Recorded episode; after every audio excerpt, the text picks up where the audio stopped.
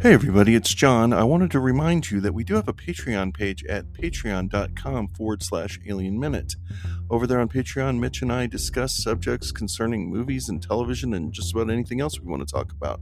So uh, if you want to come over there, you can subscribe for two dollars a month for one episode or five dollars a month for every episode at patreon.com forward slash alien minute. Thank you.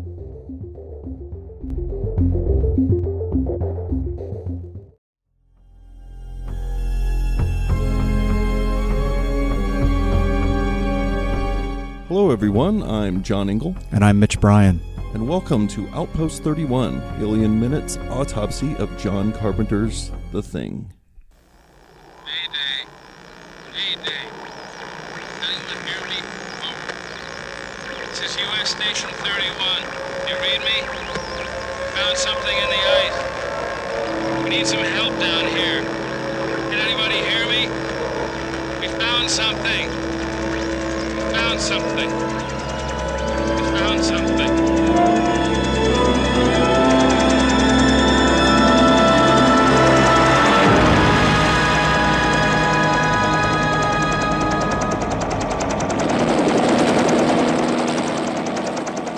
Twelve men have just discovered something. For one hundred thousand years, it was buried in the snow and ice.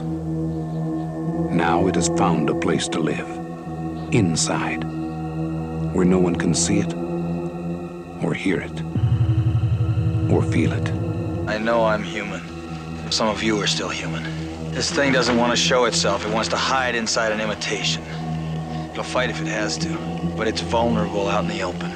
If it takes us over, then it has no more enemies. Nobody left to kill it. And then it's won. All right, well, welcome back, Mitch. Uh... It's good to be here. We've yeah. got a guest today. I want to introduce my friend Cody Wyoming, band leader, musician, director of plays, and a just general all-around super fan thing, fan, artist. Super fan thing? All, uh, super like the thing fan. Thing? Yes. Hey, great to be here. Very happy to be here. So I guess we should um, start by asking you about your relationship with The Thing. Sure. Um I um I can remember that I didn't get to see this movie when it came out um, because my parents refused to let me go see it. I think it was probably my uncle's fault, who came to our house after having seen it and told my folks about how scary it was, about how absolutely positively terrifying it was, the scariest thing that he'd ever seen. Really? And so yeah, um, and so they they said no, that I couldn't see it, and uh, I see the rest of that summer. Plus, you know, I did get E T, Blade Runner. Did you get Poltergeist? Uh, no, I didn't get to see Poltergeist um, either. So I, th- I think so. I was like eleven when that came out, and uh, it was right before they let me just run wild at the cinema. But um, could you get into R-rated movies at age eleven at no, your cinema? No, huh? They wouldn't let no, you. No, absolutely right? not. No, I, I can remember. I can remember when I was in junior high, asking seniors to buy me tickets to Nightmare on Elm Street. So it was a, even as old as fourteen or fifteen, they were still they were still pretty strict at my movie theater. Yeah, but um, no, I, I saw this movie. I wanted to see it for a long time, and I can remember seeing it in copies of Fangoria. And um, and when I finally got to see it on H B O, just absolutely being blown away by it. John, when did you first see The Thing? High school. Probably rented it from the. I've, I've talked about the. V- grocery store, video store. So you saw a beautiful pan and scan V H S? V H S, no doubt. Mm, and probably yum. Didn't, you know what? There's a good chance I never saw it in its proper aspect ratio until either you showed it for a class or we watched it after hours at the Tivoli. Um, that might have been, that was really the first time I became a big fan of the movie too, uh, was that time that we saw it over at the Tivoli. Then we went to McCoy's for drinks after. Man, we've I've told the story like this many times on this podcast. They're all the Watch same story. Watch it at the Tivoli, go to go for drinks at McCoy's, talk about the movie. It was good times.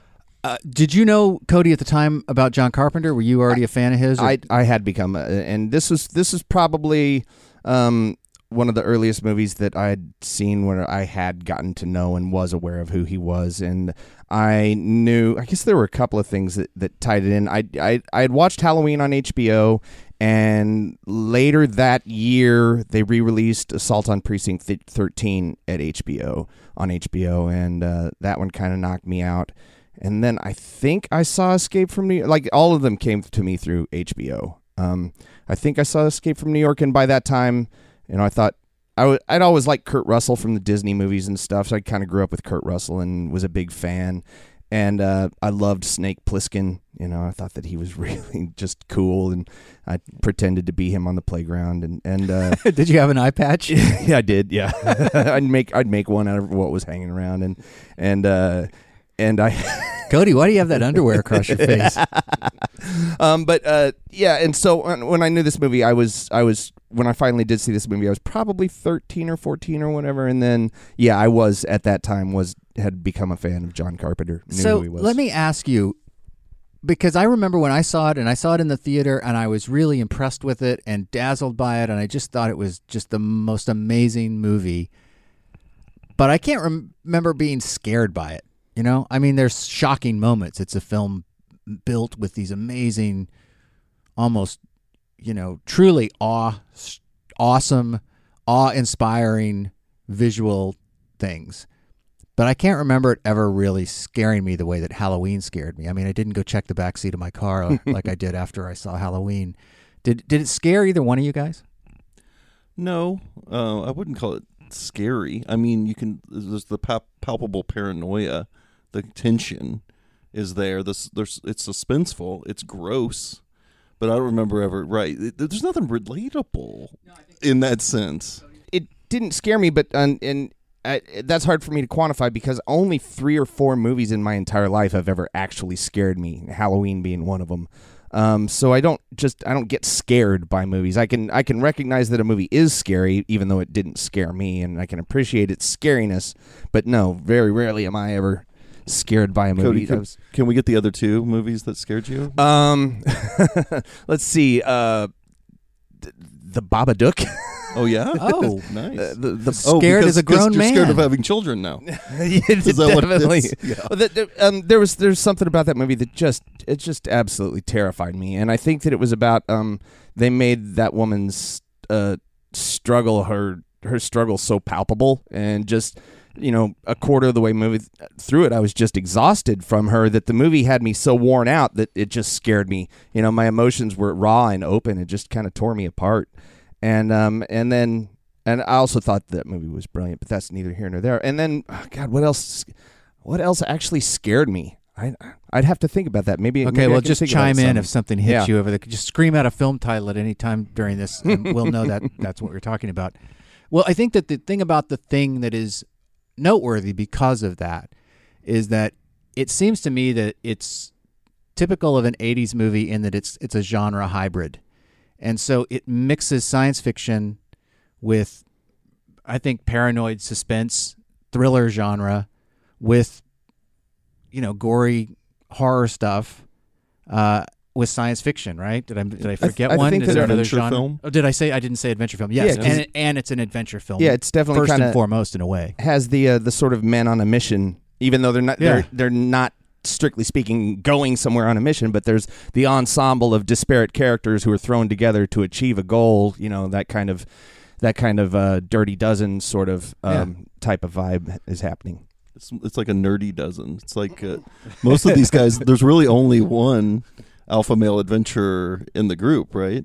And he has to step up. Or maybe two, and, Childs and him. And and they, yeah. they kind of have and to McCready. Step up to the job. They're not, when we meet them, they're not wanting to be alpha male adventure leaders. Right. Which I think is another thing that's so interesting about them. Well, and it, and it helps create, naturally, organically create the character dynamics that we see develop through the movie. Like, deferment too. Like, once the adventure movie kicks in, once the danger, tension kicks in, deferment to those who they think might be able to handle it better is, is apparent.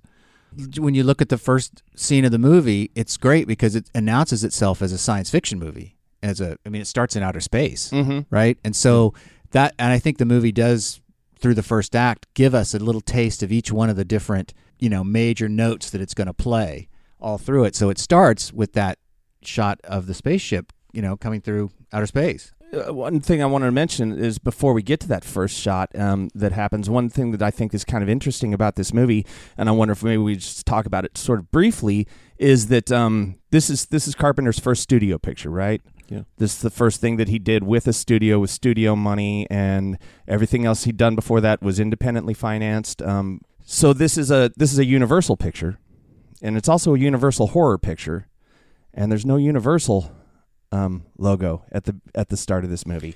Is is I wonder if that is that is that some kind of John Carpenter rebelling against the studio, because I, I it, it's it's a strange thing to me, because the Universal Globe logo at the beginning of every movie is such an iconic thing to happen, and this movie doesn't start with that. It starts, it just says a Universal picture, a title card that says a Universal picture, right. and and there's no globe, there's no, you know, none of well, that stuff. And I just, anybody have any thoughts? And there's on no that? Credit to R K O either, is there? Which no. is kind of interesting, Mm-mm, because no. it was an R K O movie, right? It was Winchester Pictures, the original version of the thing. With yes, Winchester Pictures, which was Hawks' company, uh, and then R K O. And it's interesting because the same summer, Universal was remaking Cat People, which does say R K O Pictures, right. I think, at the beginning right. of it. Um, which these two these two movies are con- those two movies are connected. The Cat People and this in another way. I mean, we might as well put it out there. This movie was a big flop. It, it bombed at the box office, and uh, part of the reason, at least we can speculate, was the release date was not right for it. I mean, it was sandwiched between, if I believe, E T and Poltergeist, correct? Like right in between. But um, Cat People was supposed to be in this slot, and oh. they had all these problems with the production. Oh, that's just such a heartbreaker. Cat People screwed it up for the yeah. thing. And then when it came out, nobody cared, other than other than having an okay soundtrack. Cat People came out like in Halloween, right? I'm guessing. Fall? Which is when this should have come out. Yeah, definitely. And this Absolutely. movie would have been a hit in October. I think so, too. I like the Cat People remake quite a bit. I think it's it's, it's a peculiar film. The first half's great. Second half's Agreed. problematic Agreed. at best. Agreed. And, and and it's kind of interesting to note, um, when, as long as we're talking about the two movies, is about where they took the source material from and where they took it to, about how um, the original, The Thing from Another World, is... Oh, and you know what? That's uh, I'm just going to... Uh, while we're saying this right now, this is one of the reasons why I was so attracted to this movie. It's because I'd also never seen the original Thing from Another World, but I'd always wanted to, because they show it on the T V in Halloween.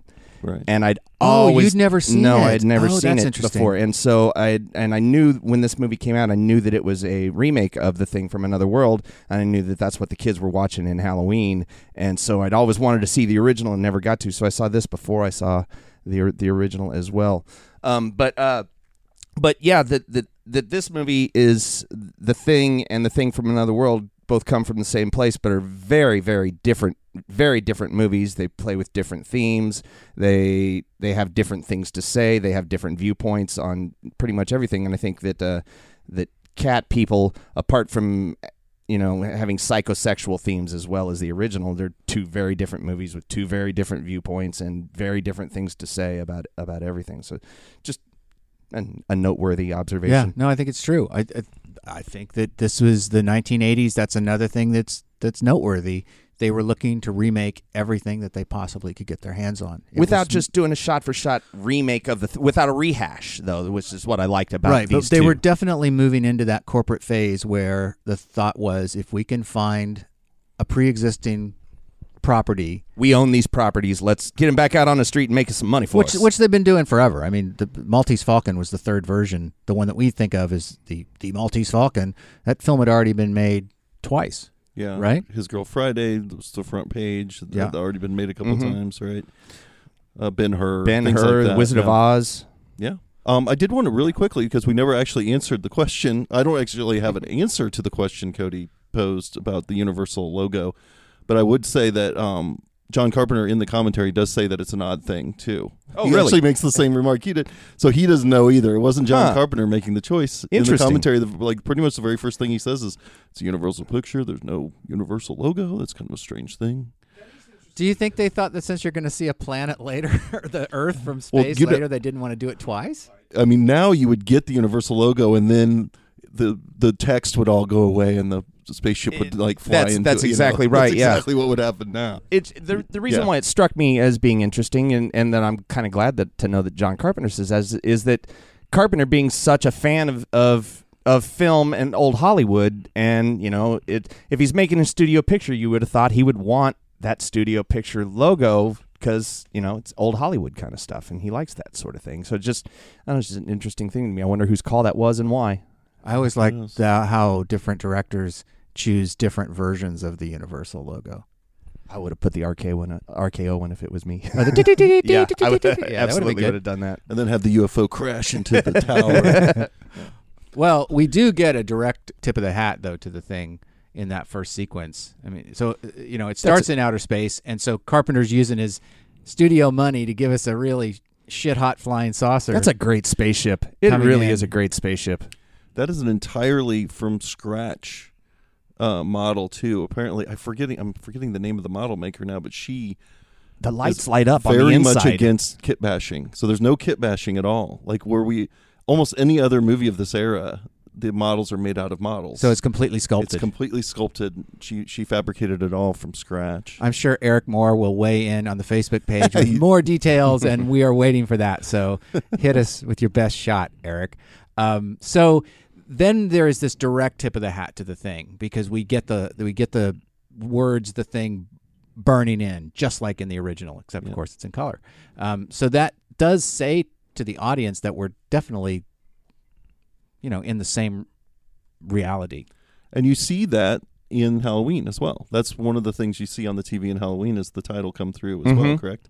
Yes. So you're, it's almost like Carpenter's like, oh, yeah, no, it's me too. You remember you saw that for a moment in the, because I imagine a lot of people hadn't seen the original movie uh, at this time. So yeah. maybe that's that would be like, oh, familiar from Halloween yeah, as well. You know, I grew up, because I'm just a little older than you guys. Just with a little. The, yeah. yeah, just a little. I swear the Thing was on T V all the time after school and on weekends at, when they had movies. I don't know how many it times. It just must have I been that that, it. that difference a couple of years makes, because yeah. uh, if it had been on, I would have watched it over and over and over again. It was part of that R K O package that so many local stations mm-hmm. bought. And yeah. so like Gunga Den, it showed up a lot.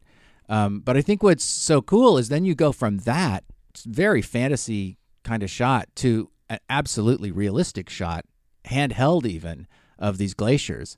And so the movie changes gears almost instantly into, I think, what you could say is a, a you know, a realistic adventure movie.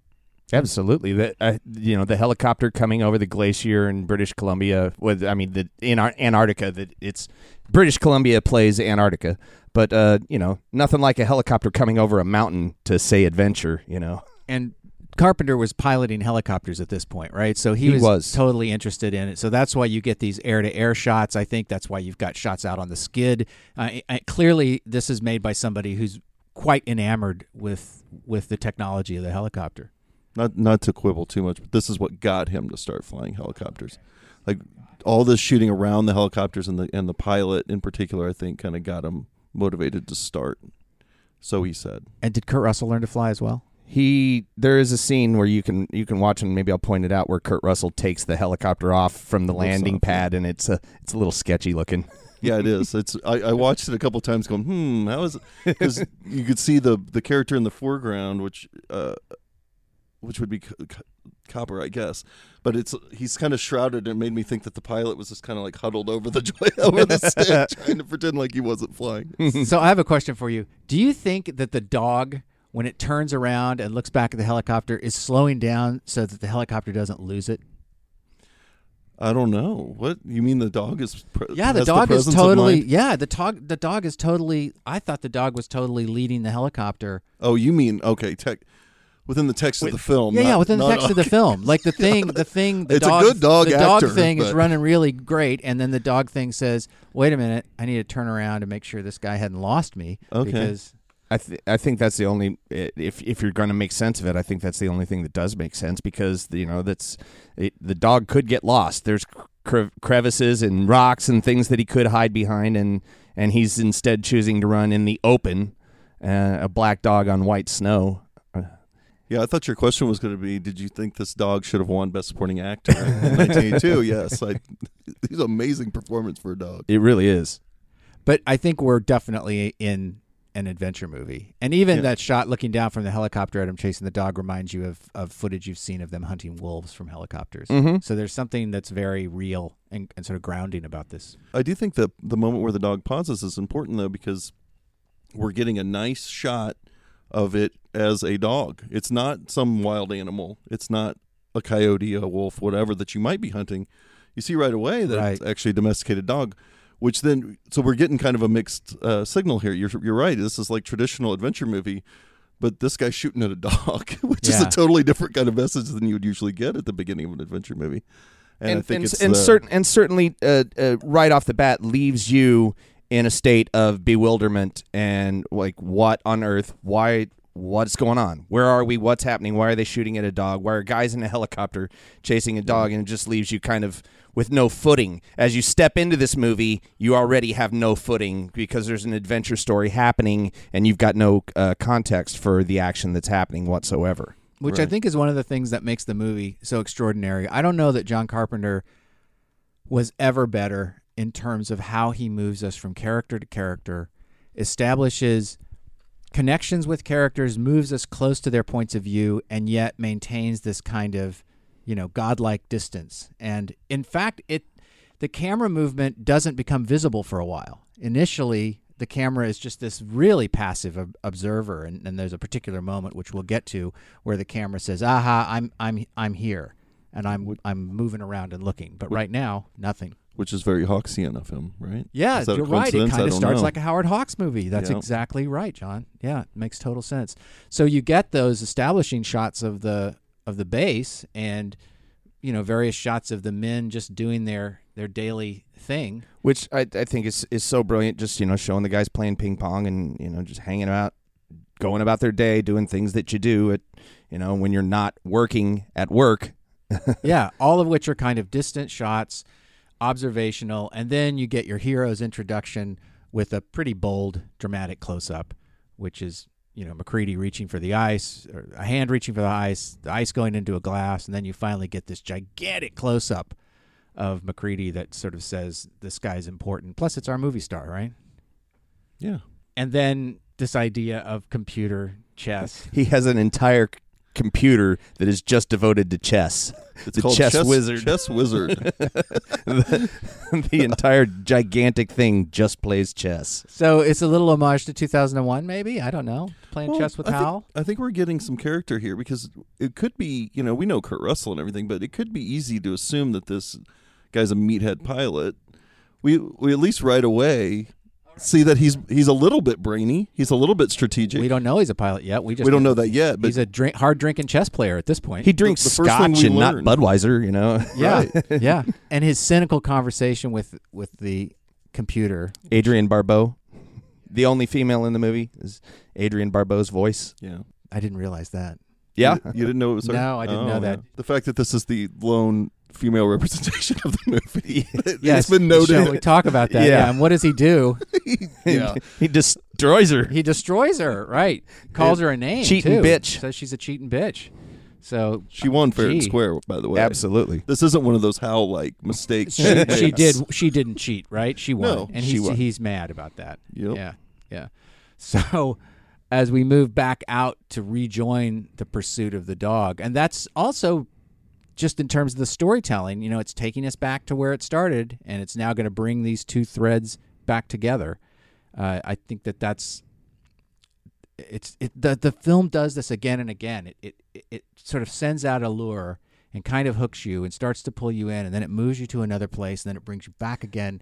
Uh, and I, I don't know. This is the complexity of the storytelling. Given that we recently talked about Alien three. Uh, it's interesting to look at these movies in terms of each other and, and why one works better than another. I, I'd, right. I'd like to say just real quick, it's just really, uh, really marvelous. We're going to talk about the dog acting maybe some more, but that helicopter's chasing that dog, and that dog is running from the helicopter. There's not intercutting that footage. That's not mm-hmm. f- movie-making tricks.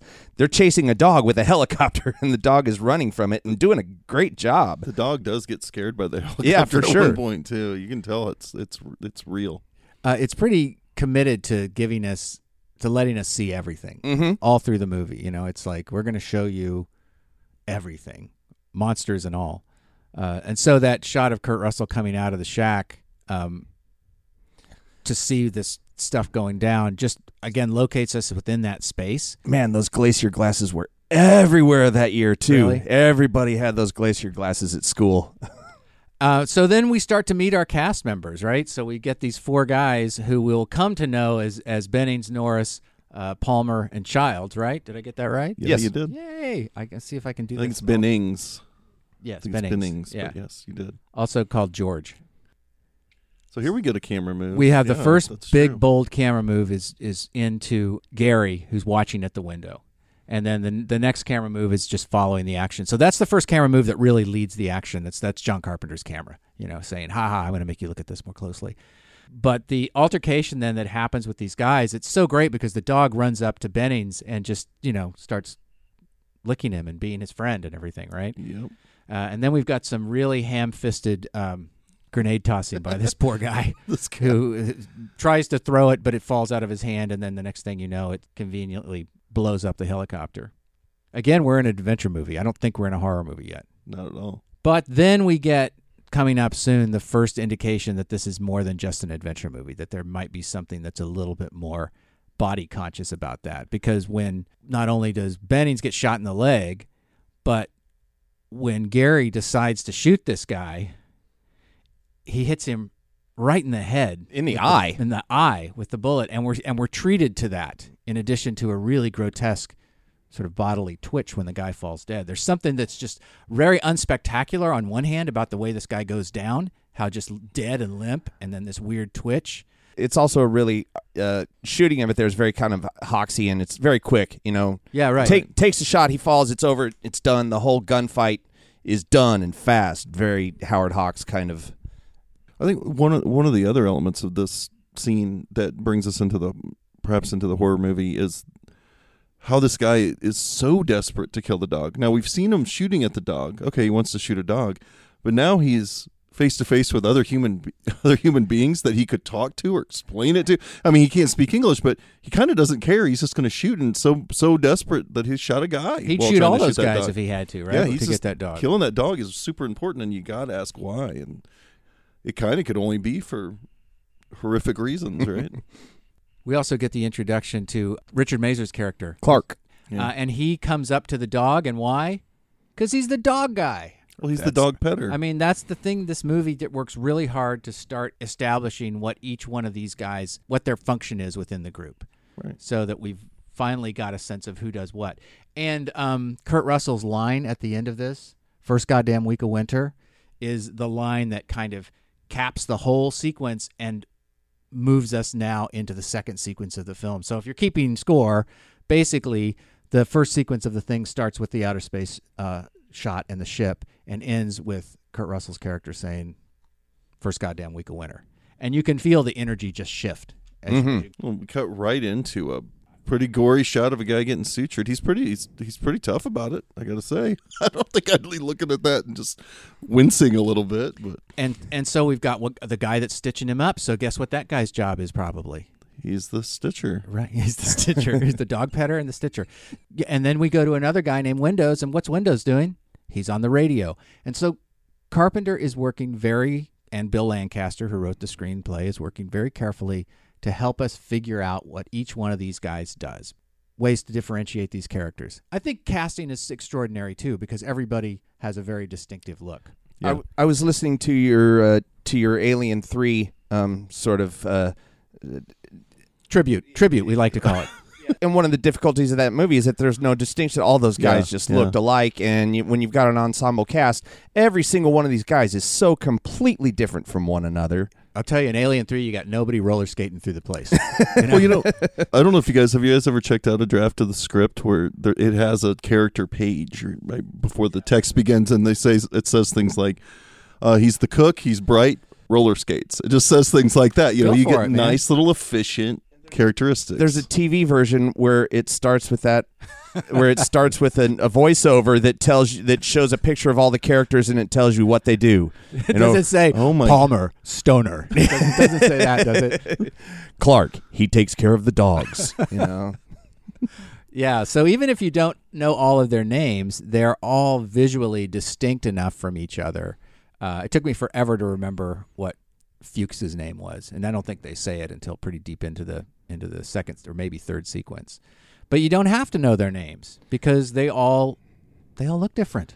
They're not all a bunch of bald English guys. Sorry, Alien three. By by the time I saw this movie, all of these guys were recognizable to me from t- television too. That was kind of crazy. So I never had that. I mean, I never had that have the benefit of them being distinctive, because they were distinctive to me as, oh, that's the guy from thirty something, and that's the guy from Hunter, and that's the guy from L A Law. It pretty much launched everybody's careers, yeah, right? Because I I don't think I recognized any of those guys other than Kurt Russell, when I saw the movie upon its initial release. So these guys all kind of went on to have maybe Dysart I'd seen somewhere, but I don't know. I don't think so. In that first scene there, too, where they're all talking to each other and they're all kind of in the same room and they're making the decision to go check out the Norwegian base, and, and Palmer says that he'll go as he's firing up the joint and says, sit down. No, thanks for thinking about it, though. You know, but uh, that's that's that's it. I'll talk about this a little bit, you know, every time it comes up, but that's some of that great economy of character building. He he doesn't he doesn't tell you, he shows you who these guys are, and he does it quickly and swiftly, and you just get an idea of what everybody's personalities are and how those personalities work with the other personalities, and whether they, you know, whether they mesh or whether they grate against each other. That, you know, you're you're already starting to see that happen. And I I think maybe a lot of that was done through the casting of the movie, but also, you know, he took these guys up to Stewart, British Columbia, and then put them on this set, and they kind of were functioning as a team of professionals in an isolated area. So, you know, building that kind of rapport with each other was probably pretty important into getting this, but it's just really well done, and I and I, I really like that scene, and, a, and another one that's coming up. You know, what do you think we're supposed bit. to infer from the fact that Palmer's just sitting there around everybody else firing up a joint? Is it Saturday, or is this just a, a typical day in the life of these guys and Palmer's just stoned all the time? I kind of I kind of get the feeling that Palmer's just stoned all the time. Yeah. They seem to have two helicopter pilots, and, and only one does any flying. And right? only one does only one seems to need to, yeah. you know. Yeah. Um that's pretty interesting. I think that we do get um the fact that McCready's, you know, he's willing to fly, but he's not crazy about I, it, right? I, I love the shot where he where they tell him that we're going, and he looks up at the sky, and, you know, well, this is a bad idea, but I'm capable. I guess I will, because I can. And he's a professional. He's a professional. We're back to the world of Howard Hawks, right? These guys are all professionals, except maybe Palmer. Except for maybe Palmer. Mac, it may not clear up for a week. Yeah. And we're the closest ones to him. It's all right by me, Doc. I'm just letting you know we're we're taking a chance. Quit the griping, McCready. Those clouds keep moving over the sun, we're going to get a whiteout. We get caught in that, and you can scratch one doctor and one pilot. This is real thin and clear as soon as you get up. It's up to you, Mac. If you don't want to fly, we don't fly. You really want to save those crazy Swedes, huh? Norwegians. Which way, Doc? Southwest! I'm going to have to read the map because I'm going to be busy. Gary here gives McCready a little bit of a hard time, so you get kind of the typical dynamic. The long hair beardy with the weird hat gets griped at by the boss. But then Dysert's very, very respectful of McCready. He's like, hey, you don't want to go up? We won't go up. And he's like, oh, we can go up. It's, it feels like a real professional relationship between the two of them. So you get a little bit of, you know, sub- subversion of your ideas of, of authority figures against the... the you know, uh, how to describe McCready exactly, but then you also get a real professional relationship. These kind of negotiations probably go all on all the time with these guys as yeah. they each stake out their positions, and they and they have to come to, to you know, a final a final decision on whether to go up or not. I also kind of have a theory about that. I've kind of made up a backstory about McCready and some of these other guys, and that and that and I think that McCready was a Vietnam a chopper pilot. Absolutely. And, and that he came back to the States and got burnt out, and probably there were some drug problems, and just, you know, he was spiraling out of control, and so he went he took this job flying in Antarctica so that he could just get away from everything that that was, you know, his P T S D was giving him. He just needed to get away. And I think that the doctor has a has a sympathy and a respect for him, and and kind of understands what he is, and is a little bit more tolerant of him, whereas Gary simply is an authority figure, and probably either law enforcement or an ex-military man as well. Right. He's used to giving orders, and he knows that Mac is a burned-out military man who's not into taking orders and not into that sort of... So there may be a little bit of an abrasive relationship between the two, but between Mac and the doctor is a little bit more sympathetic. That does make for an interesting backstory idea, that if he was in Vietnam, he's put himself in a place that is as visually different from Vietnam and... physically different than Vietnam than any yeah. place you could imagine. Mm-hmm. I mean, I think simply, if it's the early eighties and there's a helicopter pilot that's a Vietnam vet, I mean, if T C, Stringfellow Hawk, whoever you want to come up with at the time, I mean, I, I never thought otherwise, honestly, because it just seemed like that's always the case. I think that the there's a joke about Swedes versus Norwegians, that it doesn't add up to anything, but again, it's one more way that just creates texture and character to this. Yeah. I remember when I saw the, um, was it the sequel? Did they call it a sequel to The Thing? Prequel. The, the prequel? Yeah. I remember watching it thinking, did these guys e- even watch The Thing? Like, did did they have any concept of what the charm was about The Thing? And it had to do with character, and it had to do with idiosyncrasies, and it had to do with humor, and it had to do with professionalism, and it had to do with lives that had been lived. None of that. You is feel like it's going to be that way in the first scene, and then it, one scene, one the scene, first scene where they tell a dirty joke, right? Uh huh. That gets interrupted. Yeah. At the very end of it, and then and then you think, oh, this is going to be that kind of movie, and then it isn't. It isn't. I've never never, never seen it. Oh, you haven't? I oh, yeah. really can't bring myself. Well, I kept thinking I, I should maybe before we record this. I don't know why, but I didn't. No, I don't. Every time you. I think I'm going to, I don't. Mac just keeps uh, says several times, "Hey, Sweden, uh, those crazy Swedes and stuff like that. They're Norwegian, Mac." I think it's interesting too, as he's firing up the helicopter, that we cut back inside to the guys. And they're watching out the window as he's taking off.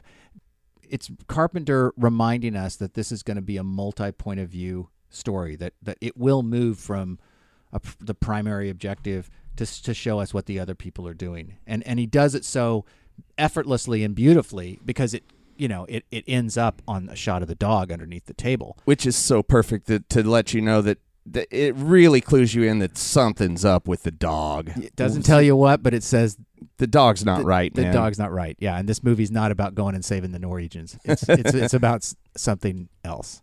I think it's nice to have the the Palmer line about, you know, McCready knows what he's doing. Like, well, well, we could probably suss that out ourselves watching the movie. It's nice to get that established right away. This guy is going to be the competent guy that people are going to defer sure. to later in the movie, and. You know, maybe Palmer's not the most uh, uh, reliable source for for information, but he is the other pilot, I guess. So yeah, he right. knows what he's talking about. I think it's so great because you get that beautiful takeoff of the helicopter flying away. You know, so that thread is headed out, and then you go back to the dog mm-hmm. and this establishing shot of the place as night begins to fall, and then music comes up, and we're still in the same sequence. But that song "Superstition's" a pretty good choice. I think mm-hmm. it's fun, and he and Knowles is still on his roller skates, and Bennings wants him to turn the music down, and you know this is life back at the camp, and that seems normal. And then you start getting these shots where the camera starts moving independently. And there's no people in the scene, and that for me is when I go, "Oh yeah, this is a John Carpenter movie." Yep. That camera begins prowling around the space. Is it the consciousness of the thing that the camera represents? Is it just the hand of the storyteller? Just moving us from one room to the next as the music plays and saying, uh, sit back and relax, you guys, because I'm I'm in charge here, and, and I'm going to take you where I want to take you. And we pick that dog back up. And maybe the best performance in the history of dogs. Without question. There's something about the way he walks down this corridor. Uh, it's creepy. And after you get that, like, kind of foreboding camera, like you're describing the camera movement, it's a little foreboding. You're like, what are we seeing? Why are we seeing this? It's about how he he he's, he starts off at a, he comes to a stop, and then he walks and goes into the first room, and then sees that there's nothing in the first room, comes back out, and then goes to the room where we see that there's a person, a shadow silhouette of a person. But the whole time that camera is moving, and the dog doesn't ever look at the camera. It's amazing. It, it's it's it's really fantastic because that camera is moving. It's it's got to be on a dolly or on, yeah. on a track. Yeah, there's and, a whole bunch of guys pulling and, the camera, and there's a whole bunch. There's a whole yeah. crew there, and that dog ignores it and just goes right through the thing on his own agenda, and it's it's really outstanding. And I'm pretty sure that's a dolly shot. It's not a Steadicam shot because that camera's really locked down. So now my question is, the dog goes into the room, and we see the silhouette of a guy sitting in there. And when you're watching the movie, you don't know anybody long enough to be able to really make much of a guess as to who this guy is. You're that's one of the beautiful right. tricks that this movie pulls on you. It's like it, it, it hits you with things that you're not expecting. We know that there's something probably not right with the dog. We know it's going into this room with this guy. We know that the guy is being represented by a silhouette, which means the storyteller is saying, uh, uh, uh, I'm not going to tell you who it is. But do we have any thoughts or theories about who this guy is if you were to freeze frame the shot, it's, let's it's say? Pretty clearly Norris. I th- I've always thought that it was Norris because of the it looks like Norris's hair. His hair, right? It's the pompadour. He's a little he he might be he, I think that's who it is too. I believe you're supposed to think it's Clark. Yeah. But there's other evidence. Yeah, but but when you're watching the movie in a movie theater in nineteen eighty-two, that's they're not thinking about freeze no, frames right, yet exactly. and stuff. We're not. No, we don't I agree. have time. I yeah. mean, but I'm saying it's playing fair. Right? Oh yeah, yeah, because absolutely. This thing does get into Norris, right? So. I mean, it, and they they have plenty of other ways to create the red herring and that they is definitely, Clark and later they definitely too. do want you to think that it's Clark, but they're mm-hmm. really pushing that idea, and I think he's right that they're doing it from right now. That they're kind of trying to make you think that, you just, that it's Clark. Well, the reason you think it is is because he's the friend of the dogs. Yeah. Like, right. so, oh, where else would yep. this dog be going? To Clark. Right. I have a confession to make, you guys. I've probably seen this movie, you know, thirty, forty times. And I've never consciously wanted to play the game of where's the thing at any given time. Because I just love the thrill of the movie yeah. and the unexpected. and the But so, we're, but we're going to play that game. A little bit, yeah. Yeah. And we're all we're all we all have money on Norris at this point, right? For Absolutely. Sure. And then what's really interesting is we have the first of a series of fade outs, and this one closes the sequence. But the fade out throughout this movie does not always close a sequence, and that's one of the things that I think is really interesting about the way that Carpenter puts this movie together. There are fades in the middle of sequences. There are fades just at the end of a scene for one reason or another to create this false sense of structure, uh, often that, that is really disguised. I think often he uses these transitions as a way to get into the heads of the characters, too. We had the previous white fade to white that we had as MacReady is looking into the sky like, oh, shit, I don't want to fly in this stuff. So we fade to white. That's kind of what he's thinking it's going to be up right. there. And later we're going to get one with, with Blair as well, but we'll talk about it when we get there. So this takes us into the third sequence of the first act, if we want to be all sort of structural here. And we're picking the adventure back up as these guys are headed to try to figure out what's going on with those crazy Swedes. Norwegians. Norwegian. And this is one of those sequences that feels to me like it's a combination adventure movie and suspense thriller with some creepy, gross stuff thrown in. Absolutely. So these guys arrive at the camp, and what do we notice about the camp? Already something has gone awry. Yeah, it's all fucked up, man. It's really it's, fucked there up. have been explosions. It's burned up. It's still smoking and smoldering, so it was obviously recent. Whatever went down, went down not very long ago. So we can deduce that the Swedes uh, the, in the helicopter just torched this place before they left. I mean, they, they, it's their doing, no doubt, right? Well, I don't know. I mean, maybe. Did the thing set off a... well, we don't know there is a thing. Right. Yeah, we don't we even don't know. know that yet. Yeah, but know. They did have oh, those I mean, hand grenades, so I don't know. I'm talking about us as a group here. Oh, okay. okay. That have seen the movie. But it, you don't really need to know that as you're watching it. You just need to know that something's wrong. There's a pretty sweet transition as they move inside of the building, um, and we see the exterior. Then they move in. And then there's a cut that comes up that then takes us into what's the soundstage. Probably they're back at Universal. Probably. No, that's absolutely what it is. And the sets are gorgeous. Like, this is one of those first times that you actually start to see really beautiful fantasy set design. And it takes us back to Star Trek, doesn't it, John? Star, yeah, there's other places where I was going to mention Star Trek, but that'll, that'll na- This later. is the naked time, right? Yeah. Oh, yeah, for well, sure. Everybody's frozen in the... Sadly, MacReady's not going to take off his shirt and start sword fighting. And the, the first thing you see on the inside of the, of the place is a, is a bloody axe stuck in the wall. So that's you know that's not a good sign anywhere. The, the first place you walk they into. They get a lot of mileage out of axes in this movie. Yeah, that's a good horror movie image. A bloody axe. You kind of it, it, it kind of reminds us that we're in a horror movie. The photography, I, I guess, is a good time as any to bring up Dean Kundi. Um, The photography here, the cinematography here is just so exceptional with the the dark foreground and the white background with the icicles, and everything up front is in shadow, but it's backlit with the frozen, you know, even though it, I also like that it shows that even though it's not been that long, stuff is still on fire, that the cold has creeped in and frozen everything on the inside. And then we hopefully don't notice that there's no breath coming out of everybody's mouths. Well, that was the real challenge. That was yeah. the challenge, yeah. I guess uh, Russell went so far as to actually put little flakes of dry ice in his mouth and stuff like that. To try to... They built little yeah. uh, they built little mesh cages and put dry ice in the little yeah. cages, and uh, and he said that they tried it with everybody, but Kurt was the best at it. He could really get the he could really get the breath working. And you'll see a couple that's of times your Disney where training for you, right? Yeah, there. that's where, exactly right. Yeah, you learned that on the computer wore tennis shoes set, I believe. um, you, there's a couple places where you'll see they're cutting into a shot where he opens a door or something. Which I guess he was just holding breath, like and so it, that he could at least start the scene with a big pushing it out. Of, yeah, yeah. So the, so it just sells it right away, and you don't have to worry about it the rest of the scene. So this is where we get our first real something. G, G whiz, look at me, I'm Robertine. I'm going to do something really crazy shot, right? Oh, yeah. And it's cra- it, it's completely crazy. So this guy did what to himself? Sliced his wrist many times and his throat. He's cut his throat so so dramatically that his head is, is almost fallen off. And still also cut his wrists. Yeah. Yeah. That is ambition. What, in what order? And will to know. Power right there. Yeah. And I think that that was one of the first things that I saw in Fangoria, is that frozen blood um, coming out of the out of the wrist. That just like, wow, that is just insane looking. Really made me know I wanted to see this movie.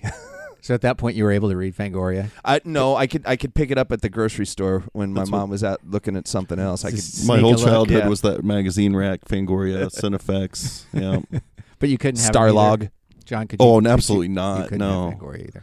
And there was no way this this movie pre- would have predated my doing that probably, but it's a little early for me to be that interested in magazines. But well, we'll give these guys credit; they're going to find as much as many artifacts as they can to try to figure out what happened to the crazy Swedes.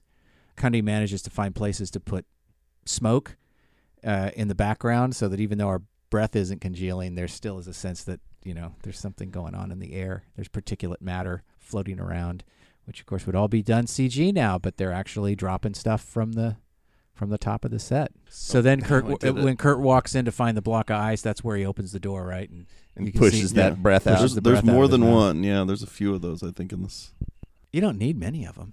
You no, know, you just need to establish it. A couple of them just to. sort of sell the idea, and then you're moving on. If you're sitting there watching people's breath through a whole scene, then you're not watching movies right. I guess they had a had a really difficult time with just balancing the temperature and then spraying spray bottles of water in the air just to keep the humidity really high in yeah. order to try to keep that happen, too. So you get to that shot where following Copper into the room, or his point of view as he moves into the room, and he finds McCready standing over this big block of ice that is something's missing inside of it. And that's another one of the direct tips of the hat to The Thing, because in The Thing, you know, they bring the monster back to the to the outpost in a great big block of ice.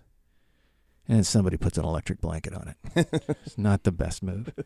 But I remember that was a trailer shot of him standing there with the shotgun over this giant block of ice. I, I think that's a great shot. I I, I love the way that that it shows them both looking over it and just puzzling over it and leaving them in as much curiosity as we are. No, they don't know anything more than we do. We don't know anything more than they do. But it certainly gives it a sense of scale. Whatever came out of that block was big. Was big. Yeah. And somehow they miss the guy uh, who'd been burned up when they were going in. But as they come back out, they make another grisly discovery, which tops everything that they've seen up to that point. I think they parked might be on the, the other side, side of the building, yeah. Yeah. Yeah. yeah, yeah, But man, yeah, this is quite a discovery that they make. uh, I'm not sure how you respond to this. This was another Fangoria uh, oh, man, favorite of mine. Amazing. I think that magazine got a lot of mileage out of photographs of this particular corpse. Is that maybe the right word? Well, and it's so sure. great because that corpse is it's laid there in the foreground, and you're not allowed to see it yet. And so he's playing the game of teasing us mm-hmm. into wanting to see more. And and I love the fact that he says, help me get a shovel. I mean, these guys aren't fooling around. They're going to take this damn thing back to the to the base. Might not be the best idea, but that's what they're going to do. And again, like you pointed out before, John, we there's a, a fade to white. Right. I just find these these fades, whether to black or to white, to be a way to just disorient us and yeah. not quite tell us whether we've reached the beginning or the end of a sequence, where we are Uh, structurally, and so I, I find it to be, you know, a really a really interesting way that he's telling the story, because um, the sequence is is not over yet, even though there's that whiteout. Um, we're still kind of on the same story trajectory, and I think we're in the same place emotionally. These guys are coming back, and by the way, who's watching them arrive when they get back to the base? The pooch. The first thing the we dog. see is the dog, and the dog is actually watching these guys. Another thing that I really like um, is that establishing shot that shows the entire um, the entire station. And one of the things that I like about any kind of a fantastic movie or a fantasy movie or anything that has a fantastical element is, is I always say, the more grounded in reality that it is, the better it, the, the easier it is to buy the fantastical elements of it. And as you look at that station, it looks like some kind of research station. There's antennas on several different buildings. All of the little different huts are all different kinds of shapes. It looks like it was built for multi-purposes. It looks like people do work there. It, it it looks like a real place that people go to do a job, and it's very, very believable. So it makes it all the more powerful when, when the cut then is to these guys revealing the that the thing, the creature, the dead, the corpse. Um, and everybody gasping and gagging, and, and it's just done in one cut, like from this very realistic thing to this very fantastic thing. Mm-hmm. And apparently whatever they sprayed on this thing to get the, so when they unravel the canvas covering over it, yeah. to get the vaporous effect, they sprayed something on it that did legitimately smell like just putrid shit. And so nobody here is acting. Brimley is actually gagging all of it. Um, so I thought that was, really, I don't know if that's what they really intended exactly, but boy, it got a, it was a pretty good effect. I think it's really interesting too, that we, since we've got everybody standing around the table, he takes the time to, to show everybody, to remind us who's here, because they're not all going to be here forever. And, you know, I think it's telling how everyone responds. I, I think as he goes around, you know, the table showing us everyone, everybody's response kind of correlates with what their characters going to be. Not everybody has a real, but Brimley, he is the first one to be the most deeply affected by everything, right? He's the first one to go off the rails, and here he is gagging. And Norris, weirdly, doesn't seem to care that much. Oh, yeah, you're mm-hmm. right. There is absolutely no expression on Norris's face. Yeah. And McCready looks like, well, this is bad. I've seen shit go down, and mm-hmm. this looks like shit's about to go down. Yeah. And they could have ended that sequence on that shot of McCready, you know, because we're moving closer to him, but they don't. They end the sequence on a shot of the dog. What a great shot of the dog. I know that dogs don't really have facial expressions, but that dog looks like he's got a, I'm going to fucking get you guys look on his face. It's really remarkable. And then this moves us into the fourth sequence of the first act. And so I think a lot of times these days, to make a blanket statement, you usually have three sequences in a first act. Mm-hmm. So this has a slightly longer first act. And the tone changes again. We're back to windows, and we've got sort of a little comedy business with Gary turning up the volume on, on Windows, and Windows complaining about the fact that he can't reach anybody. And it just makes us remember how far away they are from everyone and how vulnerable they are. I will say one thing, and I don't know how intentional it was, but there's a dynamic between Gary and Windows right there that I find interesting. Windows does not want to look at Gary as he's talking to him. It's I've always noticed that, like, he's it, it's strange. He's like he's making these uh, like blunt assertions. He's like, I can't get all of anybody, and he's being assertive towards him, but he will not look up at him until the end of the scene. And I feel like, you know, and especially the way Gary comes in just like a total dickhead and just turns the volume up. That's how he wakes him up. There's already kind of static between these two. And later we're going to get a showdown between these two, right? Even as brief as it may be. I think that they're already establishing the dynamic between those two. Do you think they just don't like each other? Is it just well, I think Gary doesn't like any of these hippie types. Absolutely. I, I think oh, he's yeah. kind of that way towards get all of them. But, but Windows seems to be the most kind of secluded one of these people. So when the shit goes down later, he's the first to bolt, you know? And and it ends up coming down between him and Gary for for a brief moment. So I don't know. It just seems to me like that's being established there a little bit. Windows is not comfortable with dealing with Gary, I think. He's way more comfortable dealing with Blair earlier, almost in the exact same scene, right? So from that scene, we move to this uh, dual autopsy that's going on. So we realize that both Blair and Copper are capable of doing autopsies, and Fuchs is in there as well. So Fuchs is identified with the scientists. I don't know exactly what his job is, but they're all kind of in there, right? He's the meteorologist, right, I think? Is that right? I think so. Okay. He ends up being, you know, the scientist that's left or whatever at one point, right? You got some spectacular goo acting from Wilford Brimley as he's reporting on the state of this thing that they're this body that they're looking at that has normal organs. Well, what we got here is what appears to be, anyway, a normal set of internal organs. Heart, lungs, kidneys, liver, intestines. Seem to be normal.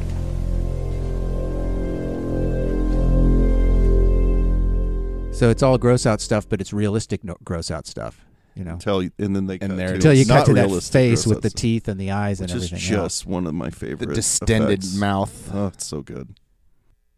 So we're then we're established back to the place at night, and here comes I know this is Cody Wyoming's favorite scene. This is not just my favorite scene in the movie. This is one of my favorite scenes in almost any movie. And so the two guys are hanging out. Uh, it's it's Blair and Palmer, right? And they're watching T V. Childs. Or, sorry, Chil- Childs and, and Palmer. And they're watching T V. Yeah, they're watching Let's Make a Deal. And uh, and Palmer gets up and he goes, I've seen this one. I know how it ends. And he goes over to the to the top loader V H S and, and pops it out and puts something else on. He comes back to his bed and he lights a giant spliff.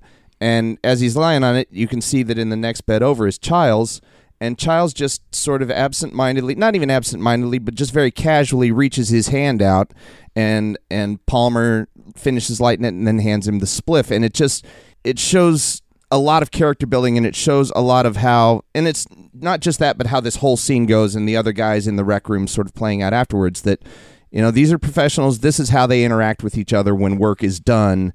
And they don't say anything, but it just tells you a lot about how the relationships work, the the interpersonal dynamics of all of these guys and how they work out together. And it does so much without saying anything.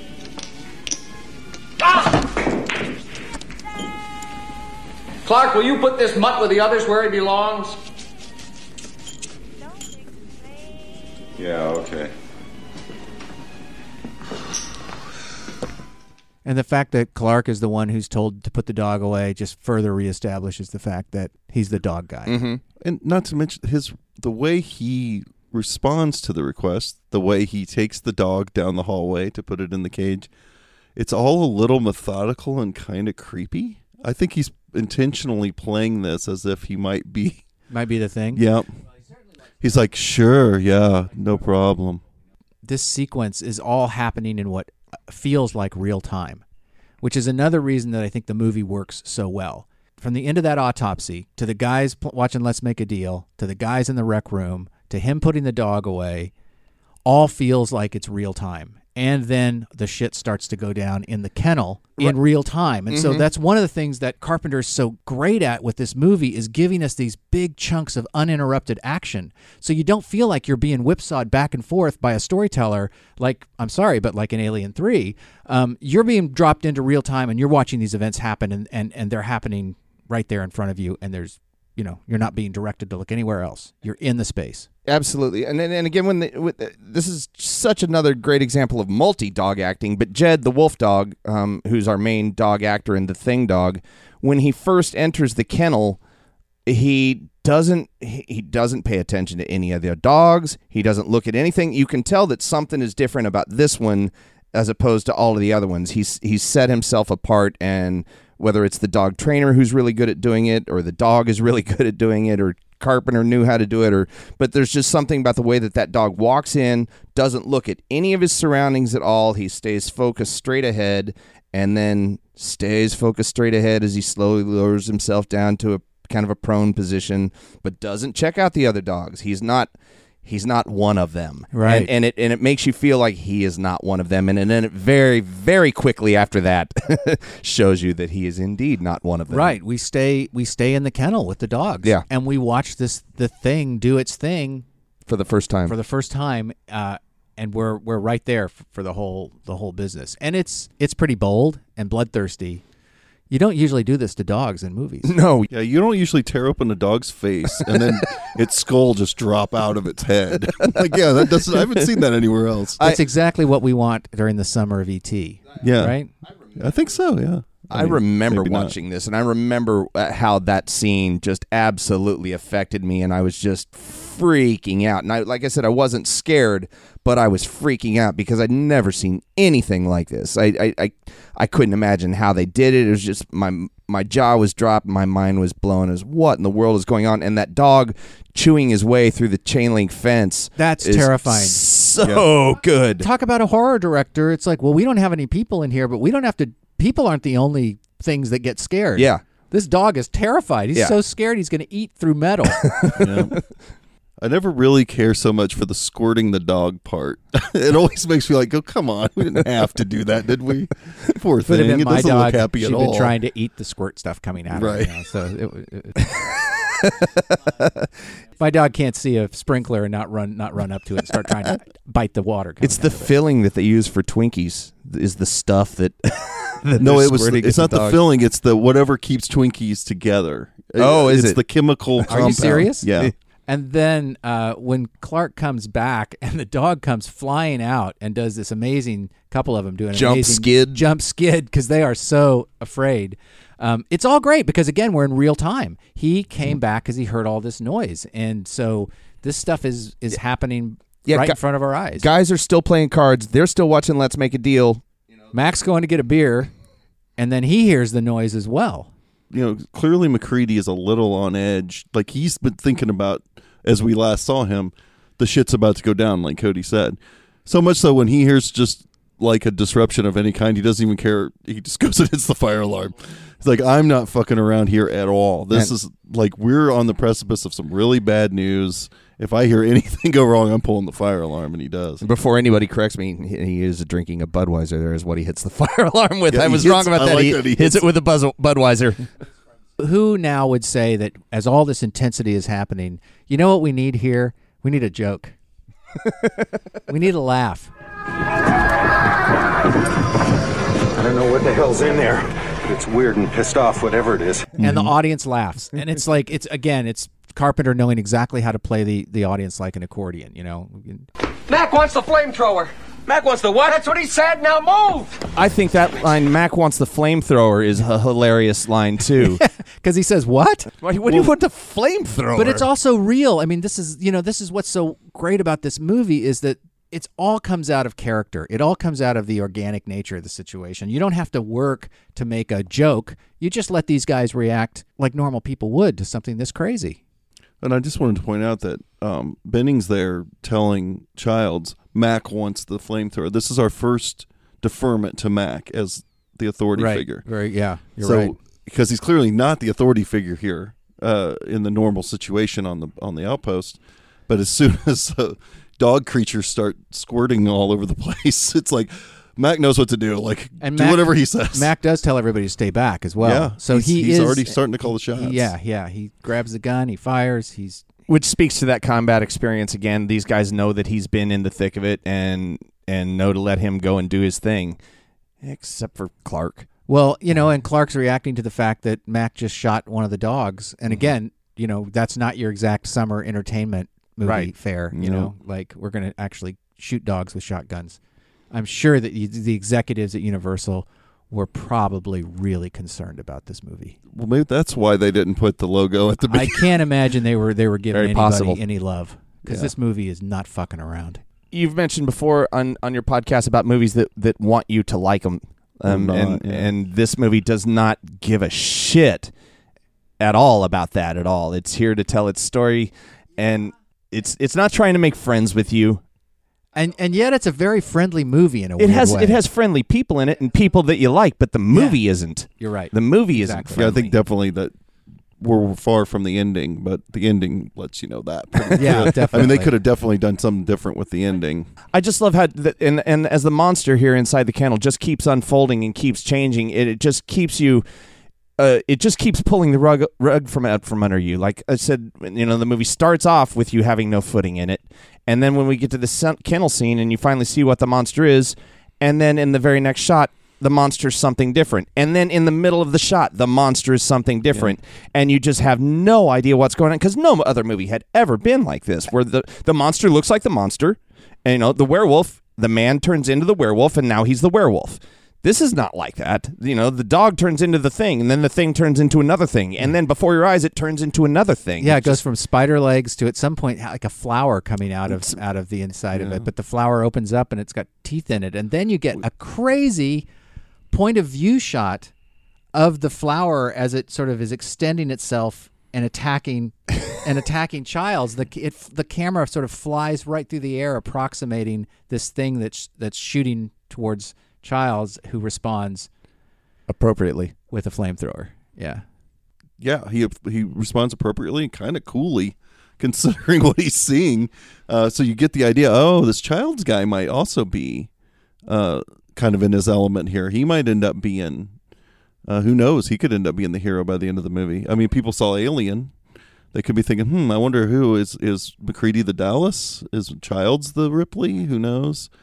And again, Carpenter ends this scene with a camera move that reveals everybody and their reactions to what they've just witnessed after, now that they've torched this thing.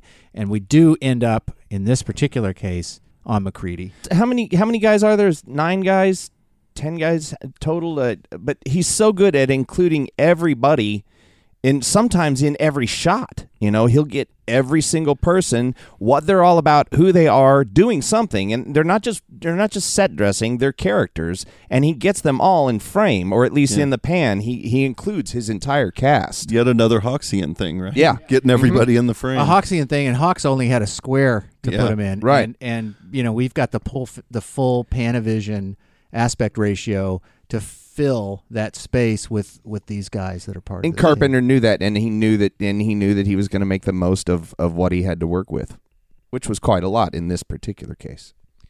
So this sequence ends with a shot of the camp at dawn, and that brings us to the end of the first act. The the, the thing has now manifested itself, and and everybody is set up, the situation is set up, and and we reach the end of this episode as well. All right. Well, it's been epic. It has, for sure. Cody, if people want to um, find, tell us about your your bands and where they can hear some of the music that you're making these um, days. I play in a band called The Philistines. Um, we've got some a few shows coming up this summer in May. I don't know if this podcast will be aired by, um, probably not next week. So um, I think that uh, no sense in talking about those. But we'll be at the Record Bar this a couple of times this summer, later in June. Um, we'll be playing around town. I also play in a band called the Pedal Jets, and we will be re- releasing an album either late this summer or early fall um, that we've been working on called Twist the Lens. We just uh, got back from New York, um, mixing the record with John Aniello of Dinosaur Junior and Sunvolt fame. He's been their producer for a long time, and uh, we made that record with him. We re-recorded it here and mixed it up there in New York, and um, very proud of it, and some of the best work I've ever done. And uh, then I have a new band called the Guillotine Choir. Um, we are going to be releasing some singles this summer, and then we will be uh, we will be playing shows again. We're going to kind of take the we're we're a new band. It's an all electronic band as opposed to guitar rock, which is kind of what I've been mostly known for. Um, but this is all synthesizers and drum machines, and we're going to take kind of the summer off and really make sure that we have a stage show put together for when we come back this fall. So do you guys uh, have, is it, do you go to Bandcamp uh, to find music, or we, do we go to we Facebook have, sites, or where do we look we, for? We are on, we are on, all of those bands are on Facebook. All of those bands, uh, well, the Pedal Jets and the Philistines are on Spotify, on Bandcamp, on SoundCloud, um, Apple Music. Um, all of those, all of those streaming sites, and any any place you go to find music, you can generally find our music. John, anything? Well, we'll just add what we usually do. You can find us on Twitter at Alien Minute Pod. You can come to our Facebook page, the Alien Minute uh, uh, Facebook page, and let us know what you think. I'm sure you're going to have, I, I feel like we're going to have a lot of feedback on these Thing episodes. I think people have been anticipating us talking about this movie. Uh, we also have a Patreon. We have Alien Minute forward slash, uh, or sorry, patreon.com forward slash Alien Minute, where we're doing Uh, movie commentaries. We did a commentary of Silence of the Lambs. We're doing quadfecta episodes that many of you may know. The finding the four perfect movies in a row from a filmmaker. Um, just doing those, you know, here and there on, on the Patreon. Only two dollars per episode. I want to I want to uh, say one more thing before I get out of here. First off, thank you for having me in, because The Thing is my favorite film of all time. This is my favorite movie. Does that mean you're going to be coming back for the next episode? I hope so. Oh, okay. If you'll have me. Yeah. Um, and then, uh, but it is, it is my favorite movie of all time, but I think that the, the, that Carpenter is one of the few people who has a, a, a quinfecta. I think he has five great movies in a row, but, um, but uh, not many people do, but I think that he does. But, uh, so thank you. All right. We'll see you uh, back for the second of our four-part series examining, doing an autopsy on John Carpenter's The Thing. Bye-bye. Bye.